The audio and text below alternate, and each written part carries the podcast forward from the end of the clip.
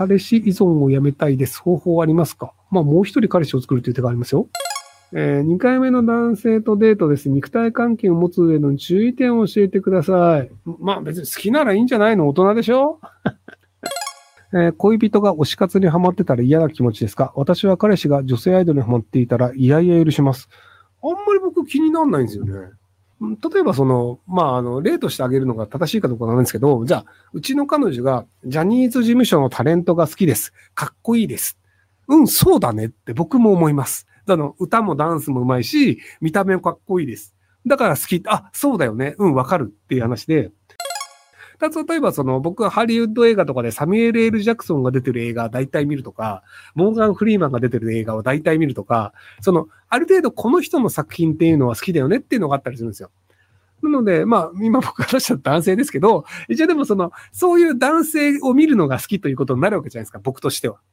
で、それが、じゃあ、その、彼女にとってみたら、その、お前黒人男性ばっかり追っててどうなんだ？みたいなことを言われると、まあ、確かにそういうふうに言われるかもしれんよねっていうのはあったりするので、でも別にその、家族と一緒にいるということと、押してはいないな、でもサミュエル・ジャクソンは。まあ、っていうので、なんかこういうもの好きだよねっていうのと、家族というのは全然別の話だと思うんですよね。で、モーガン・フリーマンの映画に外れがないんですよ。で、サミュエル・エル・ジャクソンは、たまに大外しをするんですよ。あの、モーガン・フリーマンはね、僕が知る限り、多分ね、9割9分外れないんですよ。あの、大体それなりに面白いんですよ。で、サミュエル・ジャクソンはね、9割面白いんですけど、たまになんかね、あの、その、台風で蛇がなんかこう、打ち上げられて、上からいっぱい蛇が降ってくれるとか、ほんとどうしようもない映画とか、なんかあの、その、あの、ササメが出てきてサメに噛まれて死ぬみたいな、ほんとどうでもいい映画をね、サミュエル・ジャクソンはたまに出るんですよ。だからその B 級映画のね、多分お金がギャラがいいんだと思うんだけど、もう B 級にもなってないような映画でたまに出るんです、サミュエル・ジャクソン。だそれ見ると、ああ、やっちまったと思うんだけど、まあそれも含めてサミュエル・ジャクソンは、まあしょうがねえな、またやってるわ、サミュエル・ジャクソンと思って見るっていう。まあアベンジャーズとかも出てますけどね。モーガン・フリーマンだと、あの、ショーシャンクの空とか、あと、ボーンコレクターとか、割とあの、えっ、ー、と、あれ、あの、ジャック・ニコルソンってやってる、あの、なんか、えっ、ー、と、すげえ金持ちのジャック・ニコルソンが死ぬまでにこれやっときたいんだよねっていう20個ぐらいをリストに上げて、で、それを一緒にやっていくっていう映画があるんですよ。あの、コピーラックのコーヒーを毎日飲みながら、なんか、なんかスキューバダイビングだったら、スカイダイビングだったらするみたいな。っていうので、で、最後になんか、ちょっと揉めるみたいな。日本語のタイトルだと最高の人生ってやつ？っていうのとかだったり、なんかその、あんまり日本では有名じゃないんだけど、それなりに面白い映画がちょこちょこあったりするので。なので、モーガン・フリーマンはね、結構外れが少ないと思うんですよね。フランス映画のやつはまた別の、あ、フランス映画も確か、あれ、フランス映画のリメイクだったんだっけな？えー、50代バツイチ子は成人後独立しています。現在は娘夫婦と同居しています。世帯は別です。えっ、ー、と、前の娘夫婦とは不仲です。前夫から DV を受けてうつと不眠があります。未だ DV のトラウマから抜け出せずにいます。こんな私でも交際してほしいと言ってくれる人が現れました。トラウマについてはその方に話してあります。いずれは同棲したいと言われ、このチーム講習してるのが悩んでいます。収入はできる、え、全然いいんじゃないですか？別にあの収入が年金のみなので、あの、騙されたとしても取られてるものがないので、なのでなんか騙されるわけでもなく、多分普通に愛されてるという話なので、あの、年金暮らしの人が大金持ちな僕に1600円払うよりも多分その相手と一緒にカフェでも行って美味しいコーヒーとか飲んだ方が全然いいんじゃないかなと思いますけど。なのでお金は大事に使ってください。えー、新聞赤旗の記者になりたいと思って頑張ってる25歳のニータです。新聞赤旗、これ先どうなるのか、ひろゆきさんの意見聞きたいです。また最近の日本共産党について思ってることをしてください。えっと、経済的にはすごく安定しているので、なので就職託としては全然いいんじゃないかなと思いますけどね。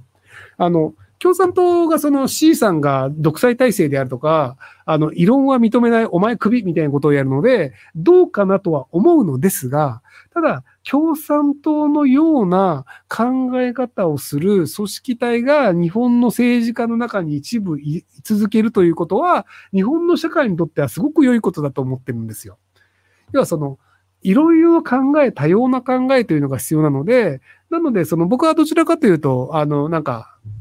その、マジョリティ側に考え方が近いと思うんですけど、ただ、マイノリティの考え方の人たちがそれなりのポジションを持って、そのマジョリティのお前らが言ってるのじゃなくても、こういう考え方があるよとか、ここは間違ってるじゃんっていうのをちゃんとし続けられる、指摘し続けられる構造というのはすごい大事だと思うんですよ。で、僕が共産党を支持している点が一個あって、あの、政党助成金を受け取っていないっていう。いや、あれは正しいと思うんですよね。あの、政党助成金っていう何もしなくても政治家に金が入ってくる仕組みっていうのがあって、で、まあ、あの、まあ、政治家自体は、あの、そのなんか年間に3000万から、あとなんか通信費とかやるとなんか3500万とか4000万ぐらいなんかいろいろお金もらえますみたいなのがあるんですけど、で、それとは別に政党だからお金がもらえますっていうので、自民党で300億円とかもらってんだっけ？なので、その何にもしなくても、その大量のお金というのが来ちゃうんですよ。で、政党助成金という法律とか、金額って誰が決めるかって政治家が決められるんですよ。なので政治家が俺たち金欲しいから政党助成金で作るわ。って言って作って、もう政党助成金って税金から出すわっていうので、で、こう毎年毎年何百億円も自民党に払われ、で、そのお金でフランス旅行をするみたいな。っていうので、なんか、あれ、それ政党助成金のお金じゃねえの？みたいなものと、なんか、あの、血税は使ってませんみたいな、嘘をつくみたいな。っていうののやりたい放題になってしまうので、なので、俺たちは自腹できますっていうので、共産党は別にあの、政党助成金もらうとはもらえるんですけど、もらってないっていう。っていう意味でいくと、あの、政治家のコストとして安いコストで政治家が雇えているという意味でいくと、やっぱり自民党よりも共産党の政治家の方が、あの、コスパがいい。っていうのもあるので、一定の割合で政治家にはその共産党の人たちっていうのがいた方がいいんじゃないかなと思ってますけども、はい。あとね、結構ね、赤旗ね、スクープ飛ばすんですよ。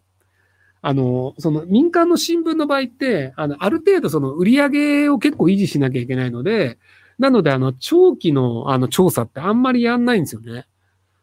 なので、あの、なんか、ありきたりないつもの取材をして、で、政府にくっついて、なんか、あの、政府筋によると、みたいな、あの、どこの新聞読んでも、あの、大して変わらないようなこと書くんですけど、赤旗の場合は別にそこの、あの、まあ、別にあの、売り上げというより、あの、まあ、共産党の党員の人がずっと買ってくれるので、なので、あの、日本、既存の政治家があんまり突っ込まないようなところとかを、すげえ時間かけて調査したりしてくれるので、なので、今のところ日本の中で放出されてるんですけど、あの、森本首相が口利きをして、加納治五郎財団に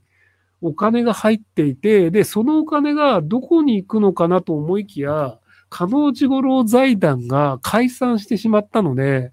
お金がどこに行ったかわからないっていう問題とかあるんですよ。確か。で、そういうのって、あの、日本の新聞社調べないんですよ。いや、それ本気で調べちゃうと、あの、記者クラブから排除されちゃったりとかっていうのがあったりするので、なので、そういうのちゃんとやれるとすると、多分赤旗ぐらいしかないので、なので、赤旗は今後も頑張っていただきたいなと思ってます。えー、友達のやってる結婚相談所に2回して3ヶ月だけで休会しました。去年また再開しようと思ったら2年休会してから勝手に大会でおりました。26万支払ったのですが、友達だったので気づいたら説明書すらもらってませんでした。消費者センターが弁護士の友達でお金持ってきますかあ、まあ消費者センター行ってみた方がいいと思います。割とあの、もう消費者センターで問題になると、あの、めんどくさいから返金するっていうのが結構あると思います。